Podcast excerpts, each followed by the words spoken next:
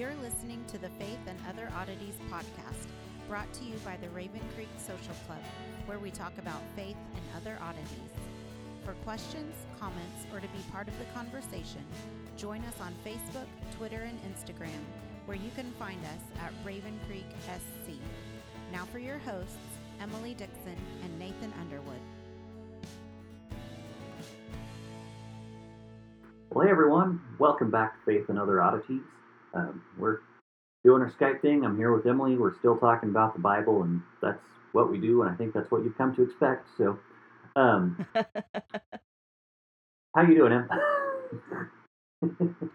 worn out. It's been crazy, but you know, that's that's life. I'm kind of deciding that that's just our normal, and so right, right. well, yeah, I don't have any great insights. You know, it's just running around with family is pretty much what we do these days Right. here. So, I understand.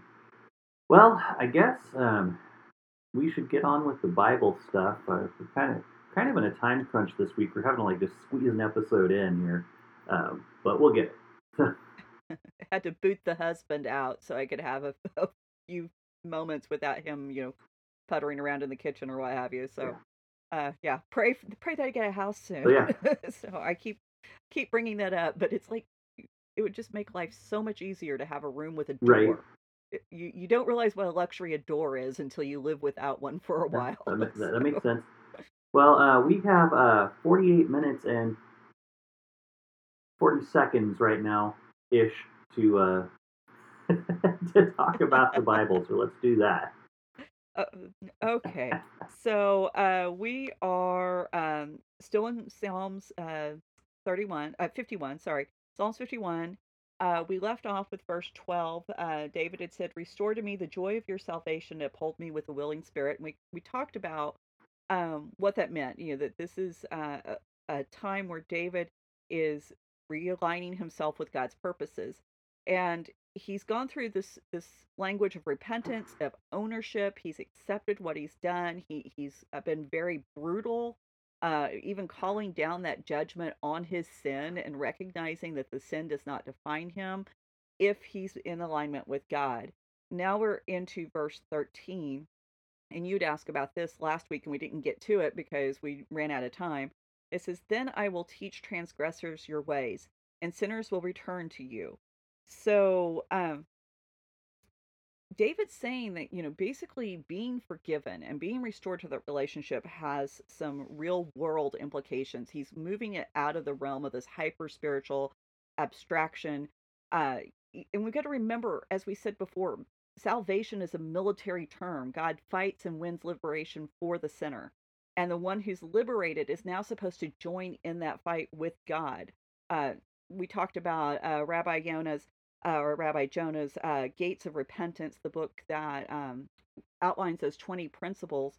And this is the final principle of repentance. This is the the organic growth, uh, outgrowth of repentance and restoration is that you would then teach others. Now, in the Gates of Repentance, Rabbi Yonah cites uh, not only this verse here in Psalms, but he also cites Leviticus 19:17, and it says, "You shall not hate your brother in your heart, but you shall reason frankly with your neighbor, lest you incur sin because of him." Now, that's the ESV. I want to read it. Uh, what Robert Alter, how he translated.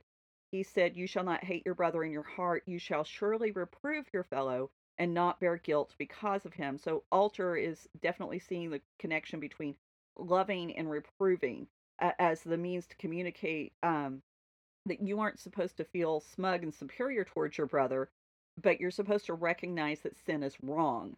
Uh, love is the primary command within this verse, but then this underlying uh, principle of reproving uh, becomes an element of that love. So Leviticus takes it further, and it, it he remind the writer of Leviticus, which you know we, might be Moses. And we're going to talk about why that might be important. Uh, remaining silent, not correcting sin, actually results in responsibility for that sin. Uh, the ESV had to incur sin because of him. Alter says bear guilt because of him. So this idea that your brother's sin actually does impact you.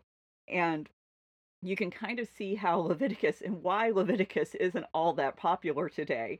And so, uh, you know, there's this the seemingly direct contradiction to the the much quoted uh, Matthew seven one, where Jesus says, "Judge not," and you know, we kind of we get so much theology from memes and little Facebook bites, and you know, not not full context. And so I think it's appropriate that we actually kind of look at this how these two passages play off each other, because Matthew 7 1 does say, Judge not, but that's just the first part of the verse. It says, Lest you be judged.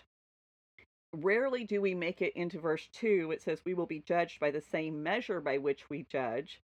And Psalms 51, David's really showing how this equation works both ways. Grace and mercy that's been extended to him can now be extended to others. So you can so while judgment can be extended on the basis of how you judge, grace and mercy can also be expended, extended by how you've been loved and how you've experienced grace and mercy.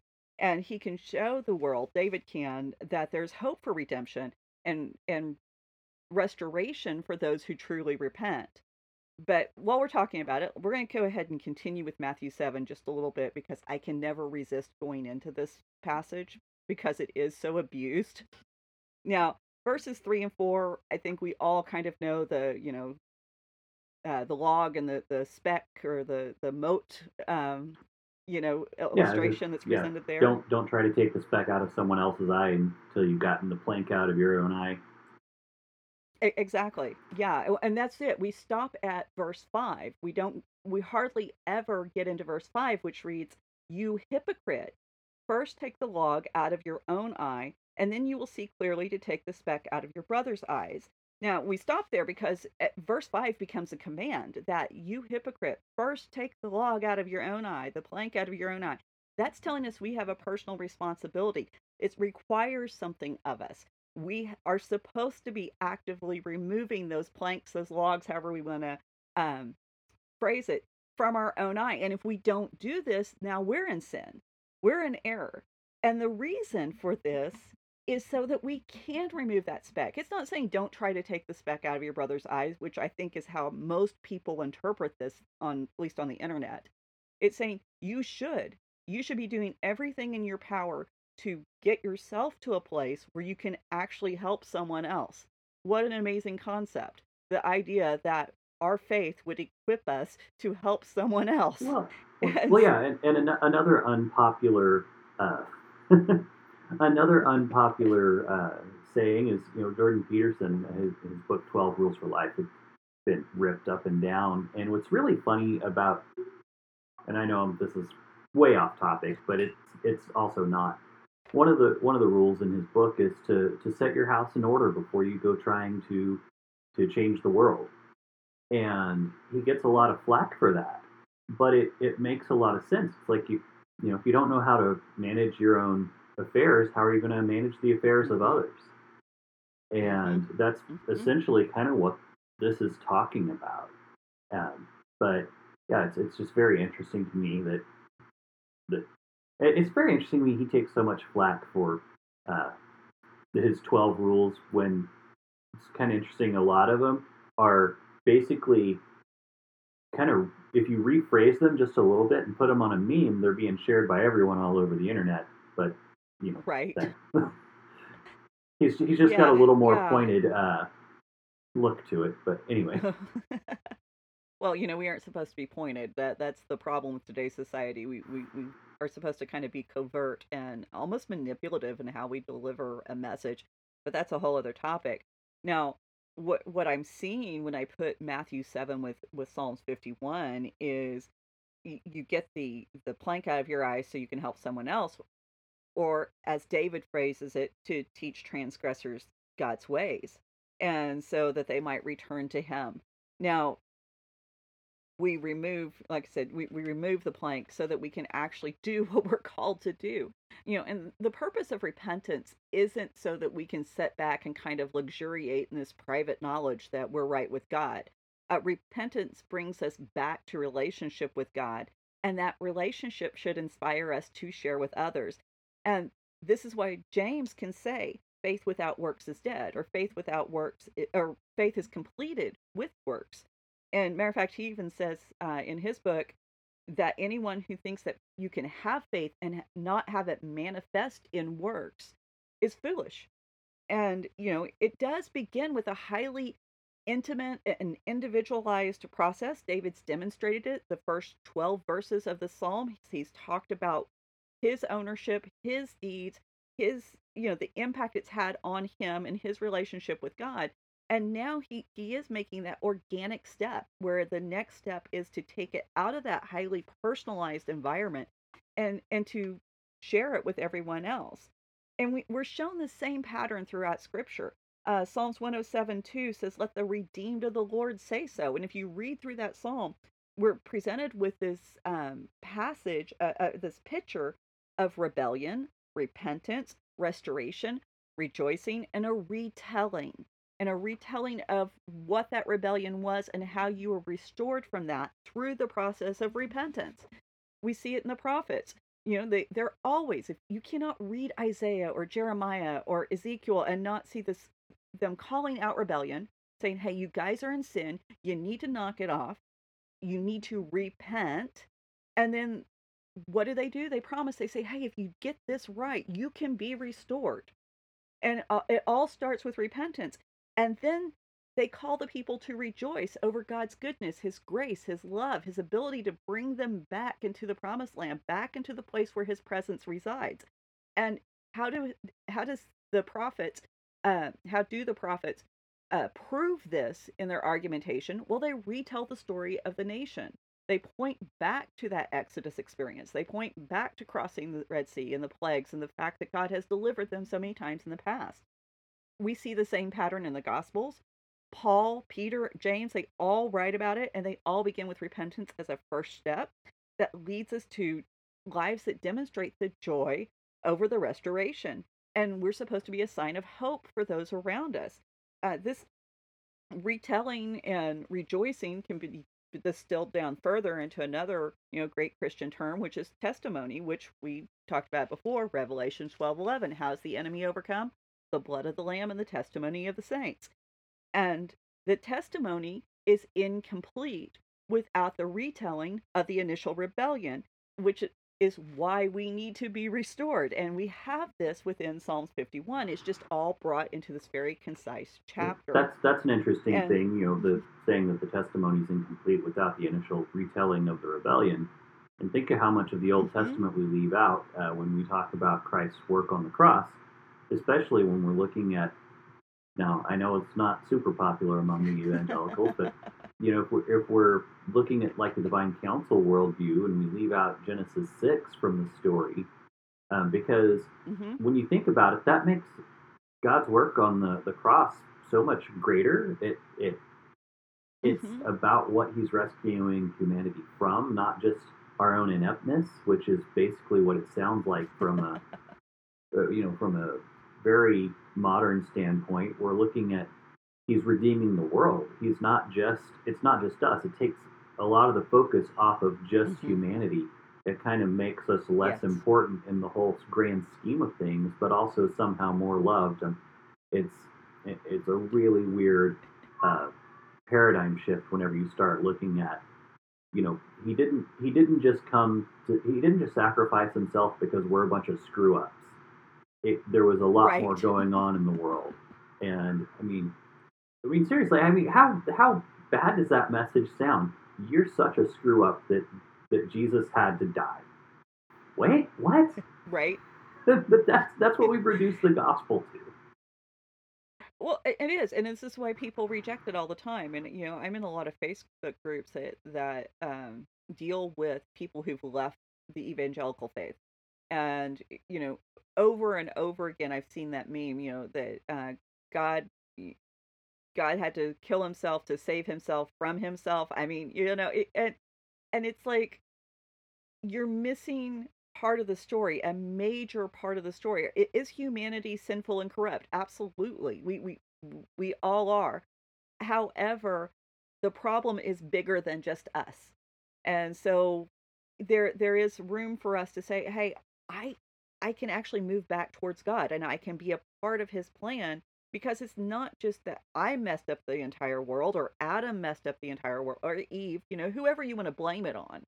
There was more factors in play than what we want to give credit for. And, you know, and to me, that's a really weird elevation of humanity to have so much power.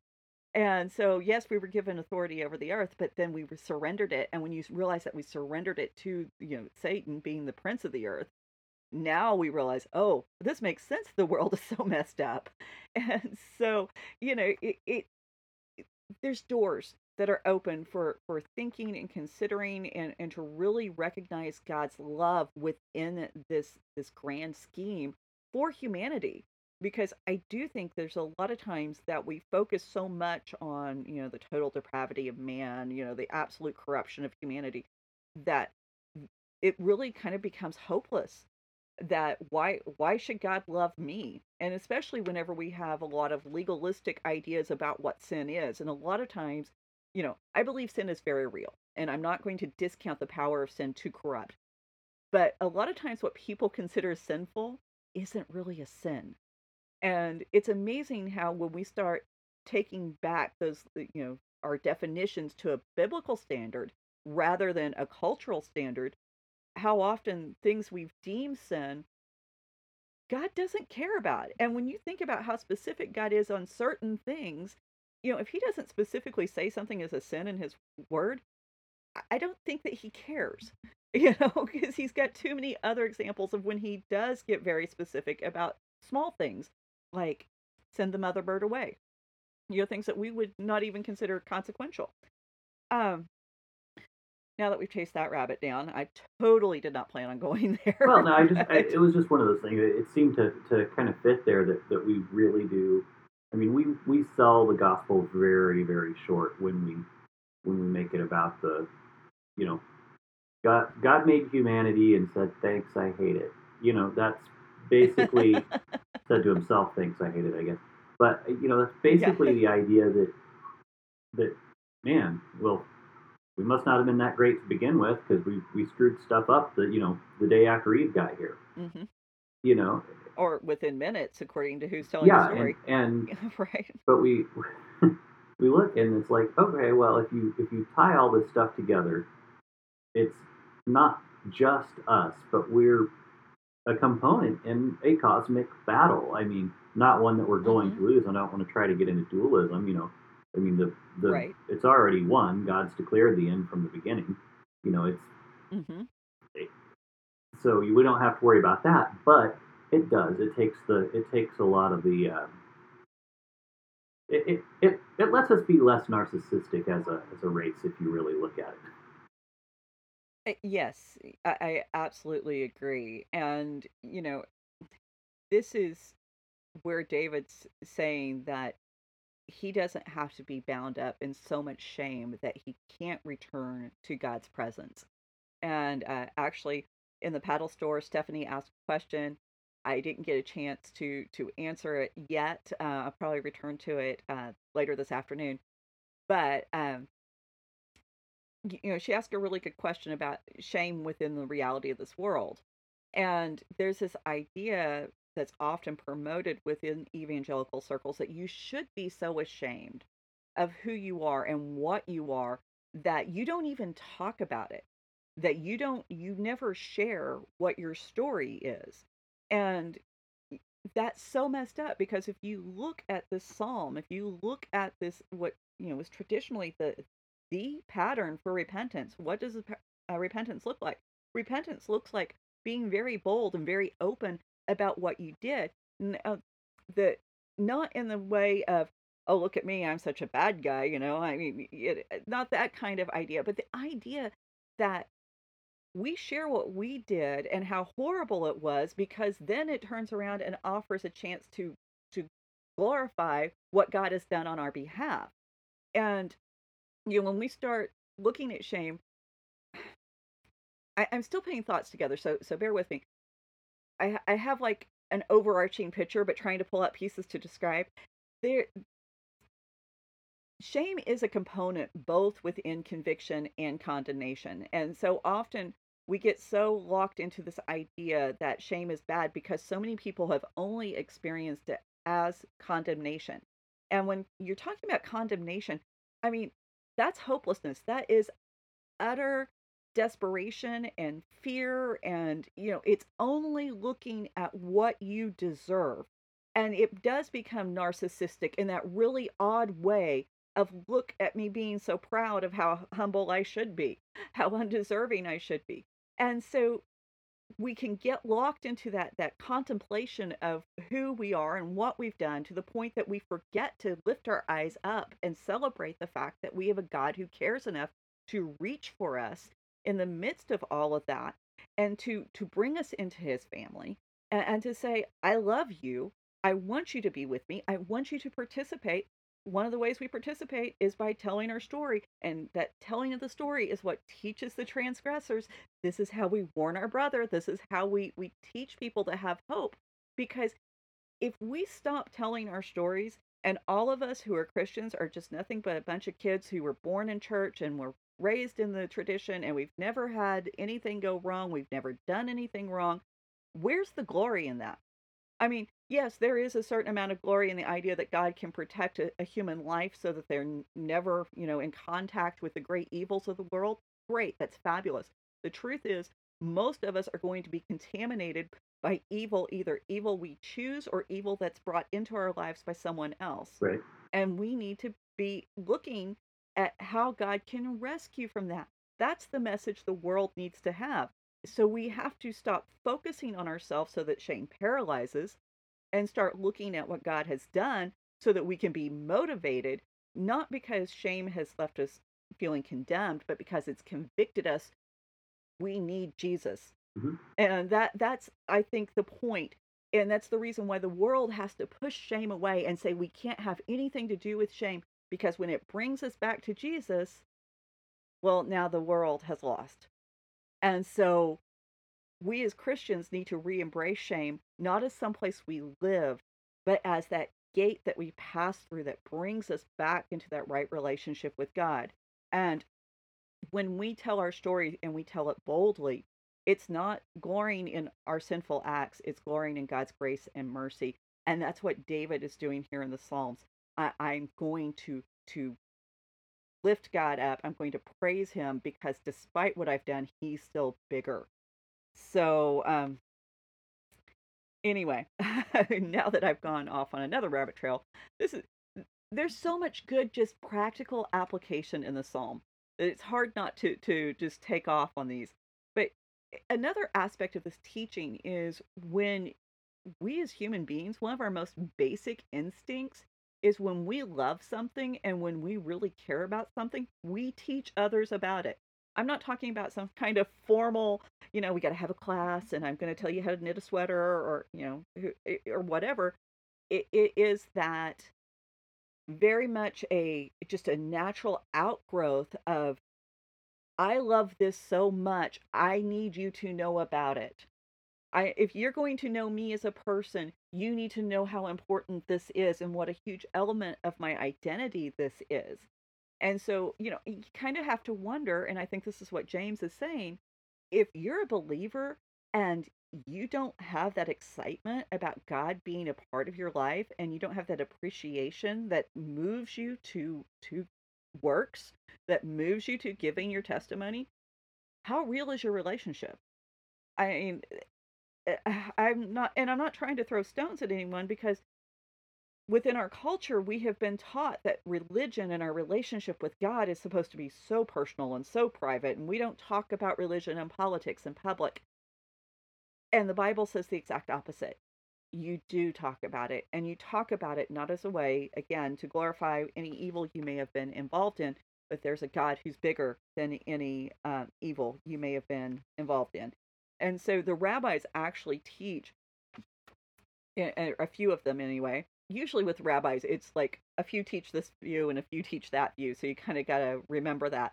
But one of the things they teach is that um, David was only allowed to sin so greatly so that he could teach so thoroughly, which I thought was a very interesting idea that David would be eh, um, that this idea that David would would be allowed to sin or even led into sin so that he would have credibility. Now, I don't think we need to, to sin in order to gain credibility. Well, you know, that also kind of seems ca- contrary to Paul. Uh, when Paul says, "Should should we sin more so that we can have more grace?" So I, I don't know that I fully buy that view.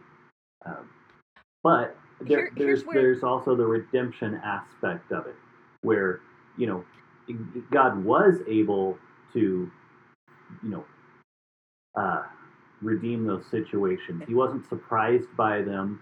He, mm-hmm. you know, he mm-hmm. was able to to take the the wrong that David had done and make things better. Um, so, right. Well, it's kind of a I, what is it a cause?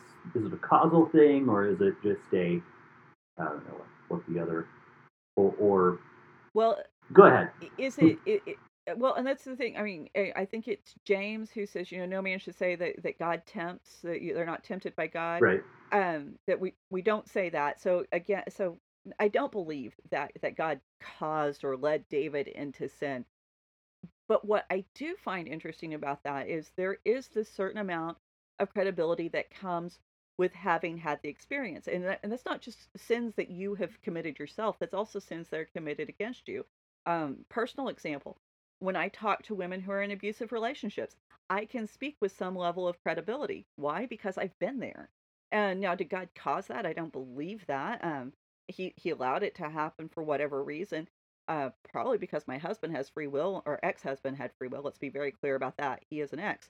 Um, but he had free will that he abused. Now, despite the fact that hum- a human being decided to abuse his free will, God was still able to redeem that. And I think part of that redemption is the fact that I have shared my story. I've talked to people about it. I'm very open about that. It's not a source of shame for me anymore, although it was in the beginning that I would be, you know, allow myself to to fall prey to somebody like that. So I, I see how God does take these these evils experienced, whether uh, by our own volition or through someone else's decision, and He brings them back in a way that He says, I can still be glorified through him. I can still reveal how great my love is through them because he's that big. And so we we need to be celebrating that and I, that's you know one of the ways I try to enact these principles in my uh, own life. So okay, verse 14 and 15 uh, we're, we're going to see this shift that david is making continue um, he says, Deliver me from blood guiltness, guiltiness, O God, O God, my salvation, and my tongue will sing aloud of your righteousness. O Lord, open my lips, and my mouth will declare your praise. So the ESV has the blood guiltiness. Uh, Alter sticks a little closer to the Hebrew. He says, Save me from bloodshed. Uh, the Hebrew doesn't have the word guilt in there at all uh, although it, it, is implied. So the ESV translators did, you know, include this this word to kind of smooth out the translation, because anyone who sheds the blood of man is guilty before God. We find that um, with the Noahic covenant. But the, the implication is made um, more specific about it being guilt whenever you realize that deliver actually means to strip away and to just, you know, just to rip it off and no matter who wrote this book of the Bible, because you know not everybody says that David did it, um, it is addressing the sin of bloodshed. Now, if it's David, this is basically a confession. Hey, I I killed Uriah. If it is um, someone else, the the basic message still holds.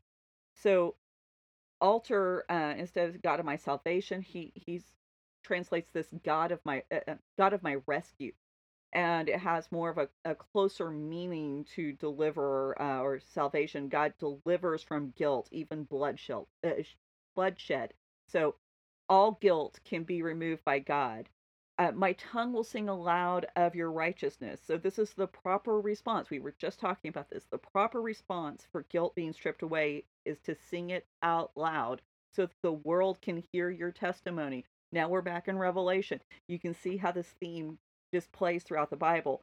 Out loud is a ringing cry. Uh, this is the same word that's used in Job to describe the song of the angels at creation. Uh, that's Job 29 13.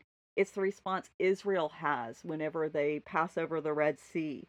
and God appears um, to them in the desert, Leviticus 9:24.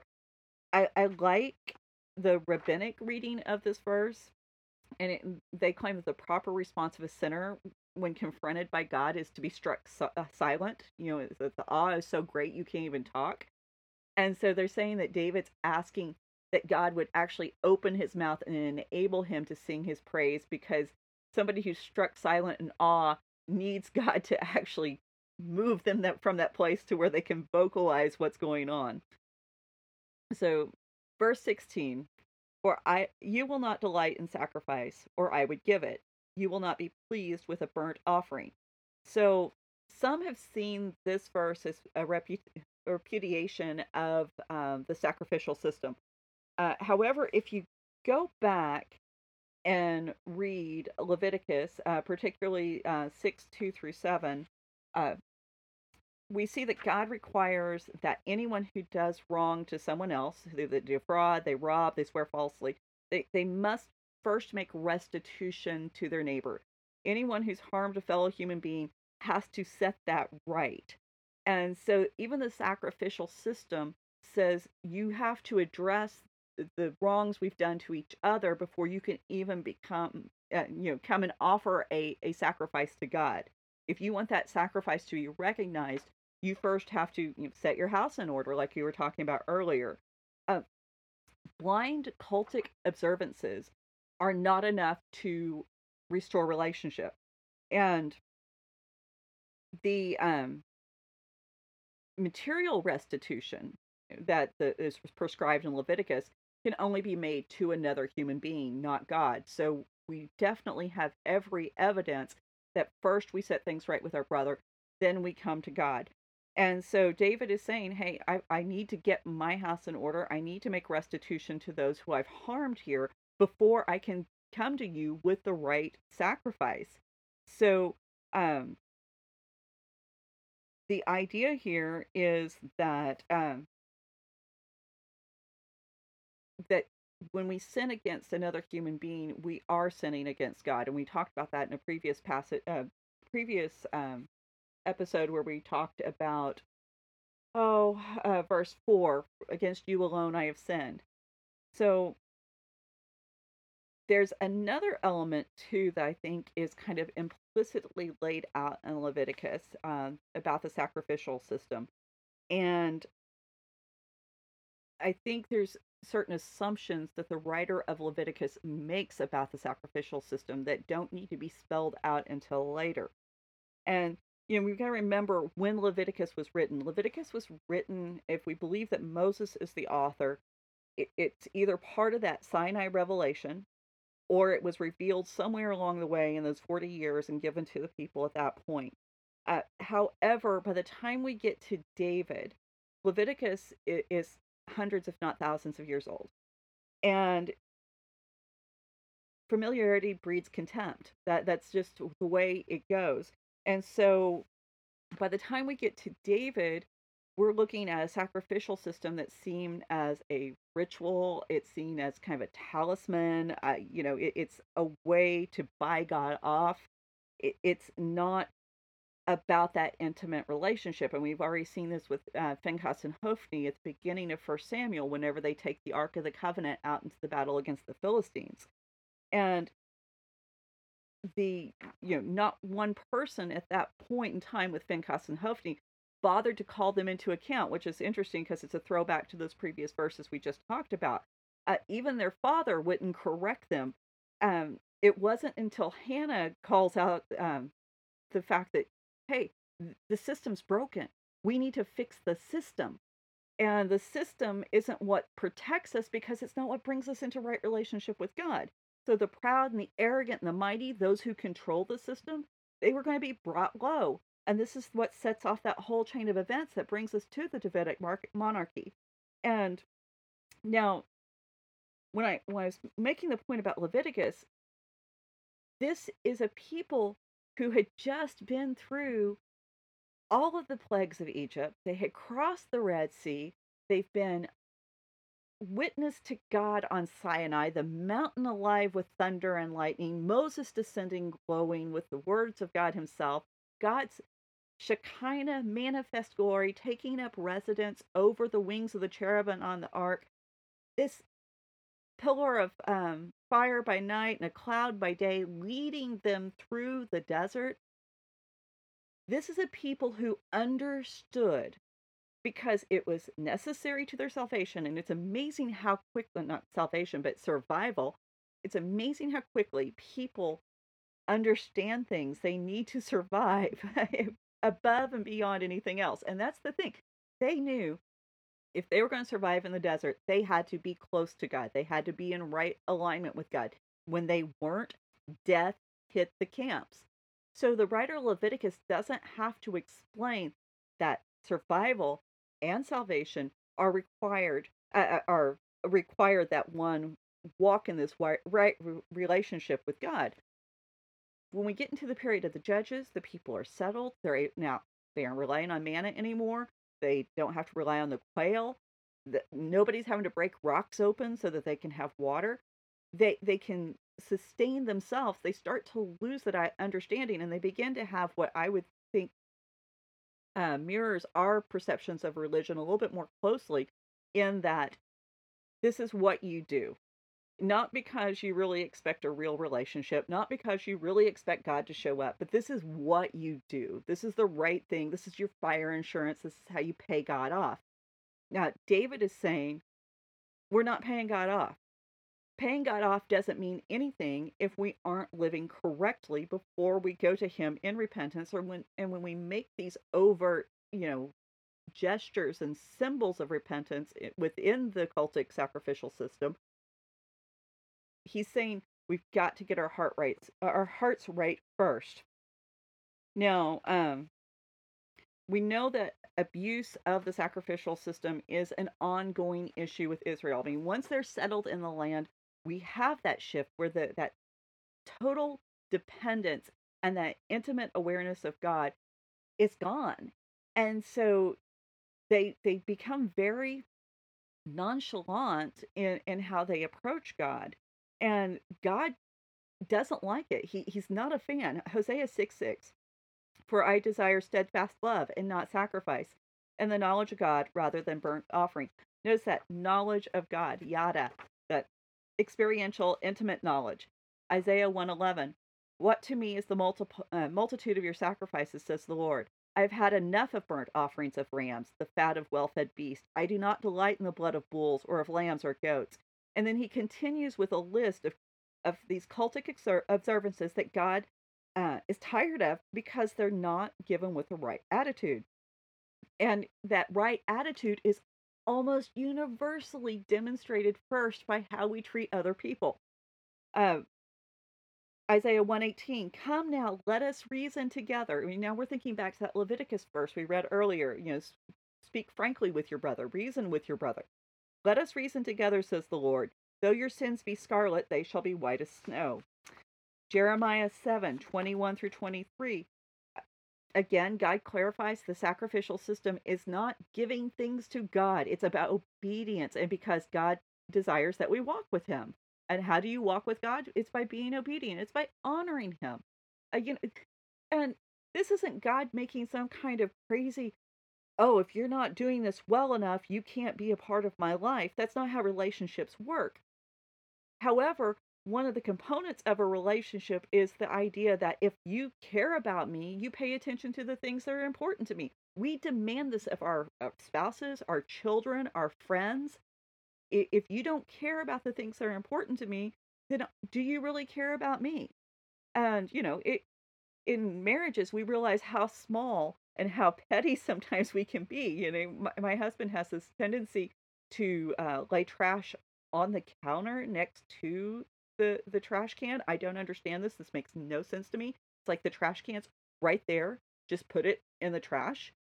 And there are times that I feel deeply unloved as a person because he can't be bothered to do this. And you know, and we expect God to just overlook major things about who he is.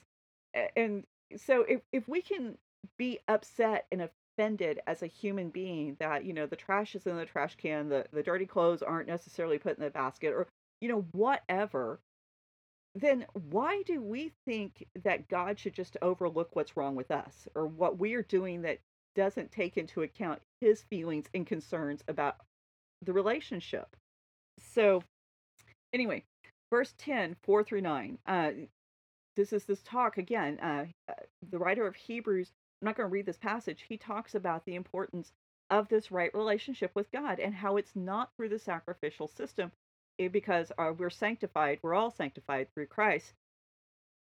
But the problem is that we don't realize that taking care of each other is that demonstration of caring for God. Why? Because we're all created in the image of God.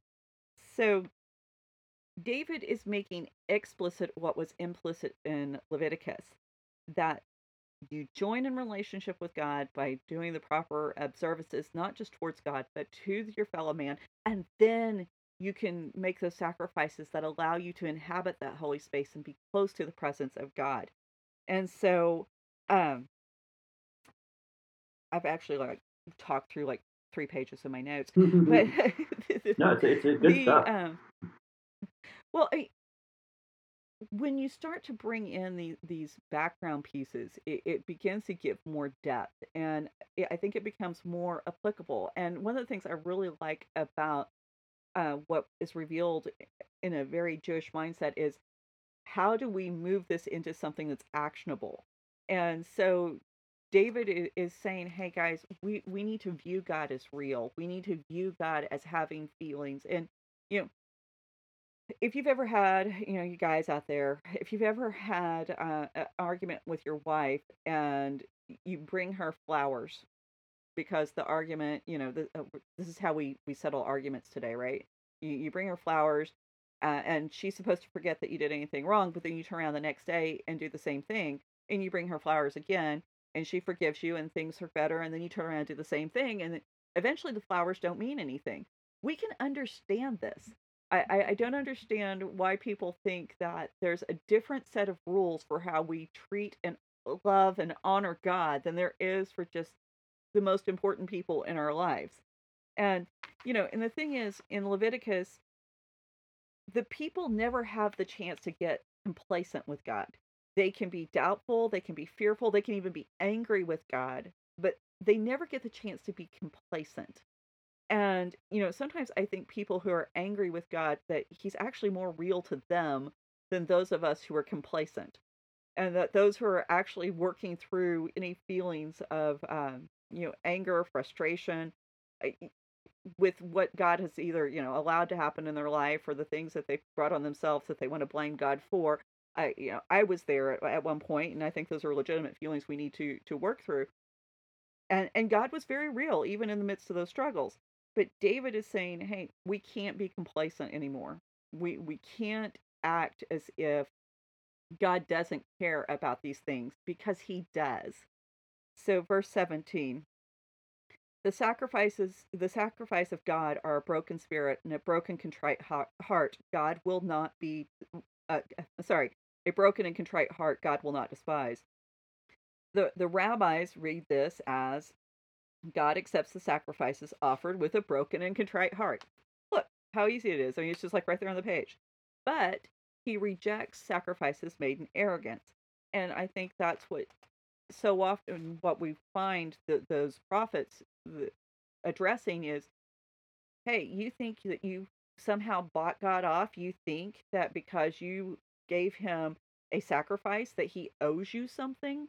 and and that's the difference the the idea of bringing a sacrifice because it's an outpouring of i want to be with god versus of he owes me because i did the right thing mm-hmm, mm-hmm. and and that's you know it, it you know, I, was saying, I was gonna say this because we do have and i've seen this happen in in you know ccm contemporary christian music and, and praise and worship music this verse about a contrite heart and bro- or broken heart and contrite spirit. It, it's I feel like that gets overplayed in the way they do a lot of their songwriting, and uh, it, and it's very. I know. I know, I know, and I'm going to take a moment, and this is a complaint that I have. Just always seems like we, you know, there's there's a start, you know, there's like this formula that goes on. It's like there's the you know the happy clappy you know jump up and down hype song at the beginning, but then you know you got to kind of work your way down to the the weepy I'm so terrible song by the time you get to the sermon. Now I, I'm saying I'm not saying there's not a place for brokenness. There's not. I'm not saying there's not a place for Right. mourning. There is a there is a time for that. But it seems like a lot of the music we play in a lot of churches today is geared towards manufacturing that sense of brokenness so that we can feel like we've expunged all of our badness that we've done throughout the week. And it's very frustrating to me that it's it's packaged and sold in that way. And I you know, this is one of my pet peeves. It's one of you know, I know I'm up on my, my soapbox here, but I I really think we need to steer away from that, and we do need to address things when people are hurting. We do need to address those times of repentance, but to manufacture it every single Sunday, and hmm the it it and, and that's and you know and and that's part of the problem. And I'm just going to say this, you know, it's probably not going to win me any friends. um, that's part of the problem with the mega church model is you're trying number one so much of it is the seeker sensitive thing and they're, they're trying to turn the, the worship times into evangelism. So that's Right. you're kind of hamstringing any real things you could be doing. Number two you have no idea where everyone in the congregation is so you feel like you have to put a little bit of everything out there because you you're the, it's so impersonal uh, that hmm and then so you wind up with these you know well we've got our celebration song and then we've got our our morning song and then we've got our love song to jesus and then we've got it's and i get there's a time and a place for each of those but if you've got hmm 1500 2000 3000 people in the room not everyone's going to be there and so you wind up with this schizophrenic service that's trying to cater to any and everybody who might have happened to come through the door. And do people find jesus in those settings? I absolutely believe Right. it happens. Um, and but i also think that we need to move I, and this is just a personal thing i'm not an expert on this i think it would serve us better to have and i didn't mean to go here but I actually think it would serve us better to have like a loose coalition of churches of a hundred versus you know that maybe share a facility and rotate through and share resources versus this big monolithic machine where you can sneak in, you sneak out, nobody notices, and nobody knows you, Right. and Right. and you can just Where you have to form real relationships. yeah, and you can just disappear, and it's so you know, and it kind of ties to that thing of, of no amount of cultic practice is going to fix a broken relationship that you said earlier. That is just, I mean, Mhm. that's a great statement. We can say that a hundred times. I think that's, uh, you know, in the show there. But I, I do think that we need to get away from this manufactured brokenness. We need to get away from the the hype. We, we need to get into knowing each other and knowing when it's time to minister to those people, as opposed to just, well, we're going to throw this out there. If anybody's having, you know, pain in their left leg, uh, you know, this song's for you. You know, it, I'm so that might be based on some personal experiences I've had. Um, but anyway, we should get back to the text. I'm rambling at this point, I think. Well, okay, so I have to throw this out there. Get prepared for the hate mail. Um, we we have to manufacture this brokenness because we don't have any real sins. You know, when uh, as in our modern Christian church, we don't talk about, hey, there's sin that damages your relationship with God, it damages you, it damages the earth, it damages the people around you. So until we can actually bring this back to a place where we can say sin is real, sin is something that that actually causes damage, why in the world should we repent? Right, right. Oh, I mean, or there's uh, the other extreme of it that everything we do is wrong, and we can't do anything right. And back to that we can't do anything but screw up model that also damages the church. It damages people's faith. So you know, it's you know, I, I love uh, the verse in Ecclesiastes. You know, the you know, the man of God who avoids all extremes, kind of thing. So you know, we Right. it's addressing things Well- rightly, like you said. So yeah, back. I'm gonna turn it back we over. to you. hum- well we as christians we we uh, uh, just humanity in general and i i see it within christians since we are humans we like to fall into ditches that that's Right. what we do we very rarely get the balance right and so i think that's one of the the huge struggles of our faith is trying to find where is that balance? Okay there is a time to repent. Do we have to be repenting over the fact that uh, you know I, I passed somebody wearing yoga pants this week um you know and you may or may not have noticed more than a split second. There's there's that moment where we get real with god and sometimes that real is you know this is false guilt. This is false shame so that i can feel more holy and pious and Mhm, elevated mhm. by the fact that i have done the right thing. And sometimes that being real is i really screwed up. I really hurt someone else. I hurt your heart father because i was rebellious. Mhm. and so finding those moments and, and how to to to address the real issue because i think so often we get we get distracted by the the idea that oh we're supposed to follow this rule instead of nurturing the relationship. And now the rules help us nurture the relationship but if we're just following the rules without nurturing the relationship we're missing the point and that's what david is david is saying here. Right. and so uh we may have like gone from teaching to preaching so we we might okay we'll get back to verse 18 through 19 uh says do good in zion in your presence build up the walls of jerusalem. Verse 19 then you will delight in right sacrifices and burnt offerings whole burnt offerings. The bulls will be offered to on your altar. So okay technical notes here because we haven't talked a lot about that this episode. This is where we run into some problems with the dating of the psalm. Because if you go just go to bible hub and look up this verse and you'll notice there's like several different translations and they they what the translations offer us is either uh, you will build the walls or you will rebuild the walls. And so um, we we have some debate on what this should look like or which what word that should be which what it should be is going to depend on the context. However the context is usually determined by the dating and so if the dating is called into question by the word and now you have this great big circle of confusion. Uh, and it's all going to come down to do you believe david wrote the psalm or do you believe that someone wrote it later? Now there is a possibility that david wrote everything to verse 17 uh, it's uh, verse 18 and then an editor added onto this. This is something that's been proposed. Uh, alter actually proposes this. Um, Seems like the simplest If- if you- explanation. Um, well, I, I actually have a problem with it because I don't normally have a problem with editorial additions to the to the script. That that the the idea that um, editors do smooth things out, but this almost feels like somebody came along and went, "Ooh, David's saying that the sacrificial system is bad and we can't have that, so now we have to correct it." Um, I, I I don't like that, and so I'm just going to put that out there. I I don't like it, so you know whether or not that's a good enough reason to to consider uh, what I'm saying or or not is up to you.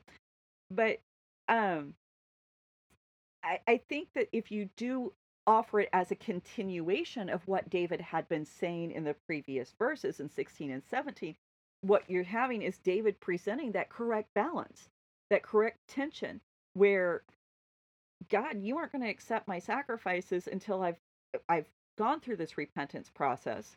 But once I do, once I decide to step back into this relationship with you and do what you've asked me to do as a way to honor the relationship, now you're going to you're going to accept what I have um, have to offer. So the um, the situation here is basically are we saying that David is asking for God to build Zion, which, you know, it's a new city. He's the king of a new new kingdom. He um, is looking is he looking forward to the temple being built? Or is this someone from the uh, Babylonian exile looking back and saying, God, we need to rebuild your temple? You know, honestly, it works either way. And the theological message is not impinged by whether or not um, this was written by David or it was written later. The, the premise and the principles for repentance are clearly laid out from beginning to end. And if you're Old Testament, pre Jesus, the sacrificial system was the right way to engage God. Why? Because that's what God had laid out for the people. And I, I don't think we need to be going, oh, well, you know, sacrifices are just something Pharisees offered. No, sacrifices are something you did if you wanted to inhabit holy space. And all of Israel was holy space. The temple in particular was even more holy space. And so if you wanted to be there, you did what God commanded you to do. And, you know, that's a great picture for us. If you want to be near what God is doing, who you know where God is at, then you you do what it takes to inhabit holy space, which begins with repentance. And even in the sacrificial system, and this is what I think is the important part, even within the sacrificial system, repentance began addressing the wrongs you had done to others. How crazy is that? It's not a private, you know, oh, look at me, I've got this great relationship with God it had real world implications. And that is so counter to what we look at and say in um, in, in our culture today.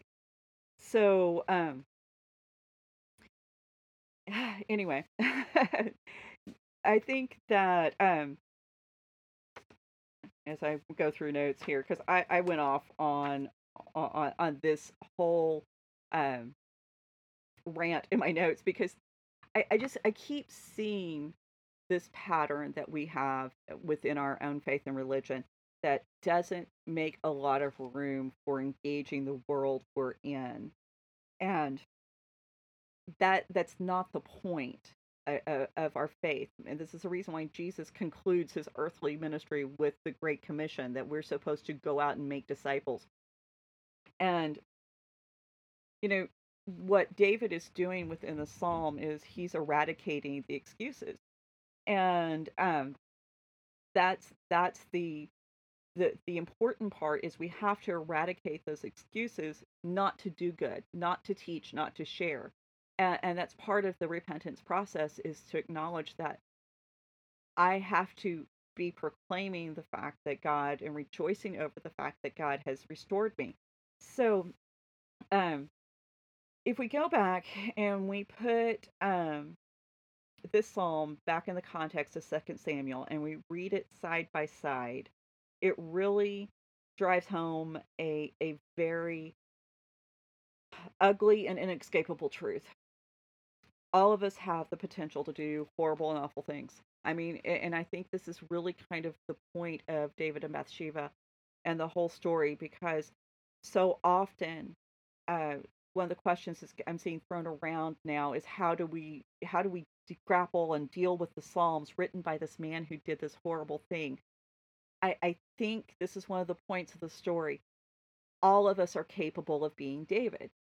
I, you know, it's so easy to look at David's sin and say, I would never do that. I would never rape somebody else. I would never kill somebody else. That's not who I am and you know and great i'm i'm glad that most of us can say that but the point is the potential is within us all and if we ever think for a second that the potential to do great evil is not within each and every one of us then then we are failing to come to terms with how as human beings how broken we are and how deeply sin has impacted us and you know, David didn't wake up one day and go, "Oh, I think I'm going to rape a woman and kill kill some random guy." That that's not how this worked. And we we saw this with the beginning of the story. We go back to Mephibosheth. We go back to David saying, "Hey, I can talk like God can talk. I can make the promises and and the give the blessings that God has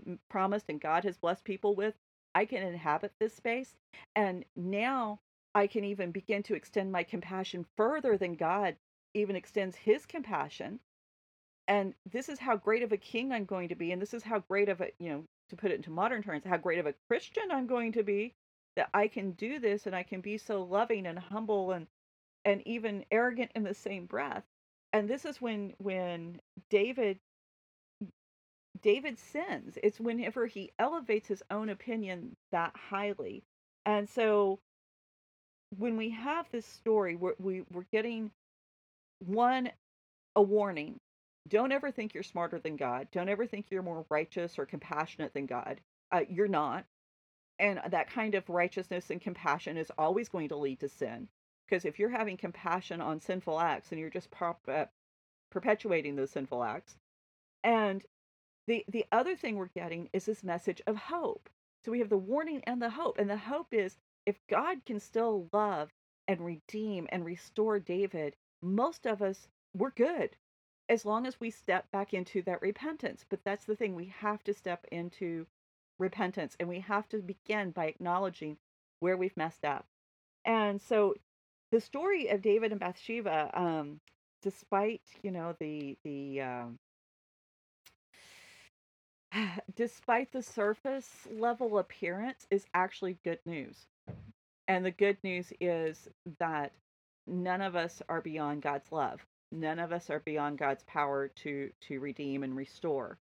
And some of us really need to hear that, and especially those of us who grew up in churches where it was just pounded into your head that you were just a worm before God, that you were so evil, you were so miserable that nobody could ever love you enough to actually want to save you. And that's what so many people are taking away. Whether they t- are taking that away correctly or incorrectly is beside the point. When I when I get on social media and I interact with um, with other believers, then that's what I see is this idea that there are some who are beyond God's repentance or God's love and restoration, and that it's just not the case. And I think that's why we need the story of David and Bathsheba, and it needs to be studied. Mm-hmm. So, well, and we're definitely doing that. we're definitely definitely studying David and Bathsheba. So the good news is we're we're pretty much done. Right. Other than some allusions back to uh, this event with, we're getting ready to go into another horrible passage. Sorry, guys. It's uh, Tamar and Amnon. Awful, awful story. So we're gonna have some allusions back, but we're kind of putting David and Bathsheba behind us because I'm about tired of yeah, them. Yeah, because technically this is part seven, I think. Oh dear lord. so seven hours, seven hours on the topic. Yeah, and you know what? And we could have gone even down more rabbit trails. So just to let people know, we did save you from some of it. Sure. we did kind of shield you. But uh, yeah, no, but that's the thing about the Bible. You can, the depth is there yeah. uh, to, to take it as far as you want to. Absolutely. And so, well, anyway. Well, cool. Well, I think that seems like a good place to stop. I, I think I saw you motion to Ty. Did he come in? Is that what happened? He did. Yeah. yeah. he came in and was like, Shh, be quiet. Yeah. All right. Well, I'm going to let you go so that you can go uh, hang out with him and he doesn't have to sit there quietly. And I'm going to go hang out with my family a little bit today. And everybody hopefully act like we like each other. It'll be good. So, anyway, that being said, hey, if you want to be part of the conversation, Raven Creek SC on all the social media, uh, hit up ravencreeksc.com for uh, this show, show notes, and also other shows. Check out uh, Commentarians with Joe Zaragoza. Changed My Mind with Luke T. Harrington. What else we got out there? We've got Tending, Tending Our, nets our, nets with Joshua Sherman. And the answers newest one, yeah. Yeah, the newest one, Answers to Giant Questions. I did not type a list since last week, since you know, two weeks ago, or last week, or whenever that was. Um, I need to do it. Just have it on my notes. But uh, yeah, Answers to Giant Questions with Tim Stedman and Chris Bather, is that right? Bather, Bather. I, I, don't know. They're Aussie. they might I'm pronounce terrible, it anyway. I'm they terrible not... with names, so I'm sorry if I'm screwing that up, Chris. Please forgive me. We are thrilled to have you guys. I'm loving the show so far and can't wait to, to listen to more of it. Uh, so I will uh, leave everyone with that, and we will see you next week. Thanks. Bye. Bye. You've been listening to the Faith and Other Oddities podcast a Raven Creek Social Club production. Don't forget to follow us on Facebook, Twitter, and Instagram. If you like what you've heard, please write us a review on iTunes or consider supporting us on patreon.com slash ravencreeksc. As always, thank you for listening and don't forget to join us next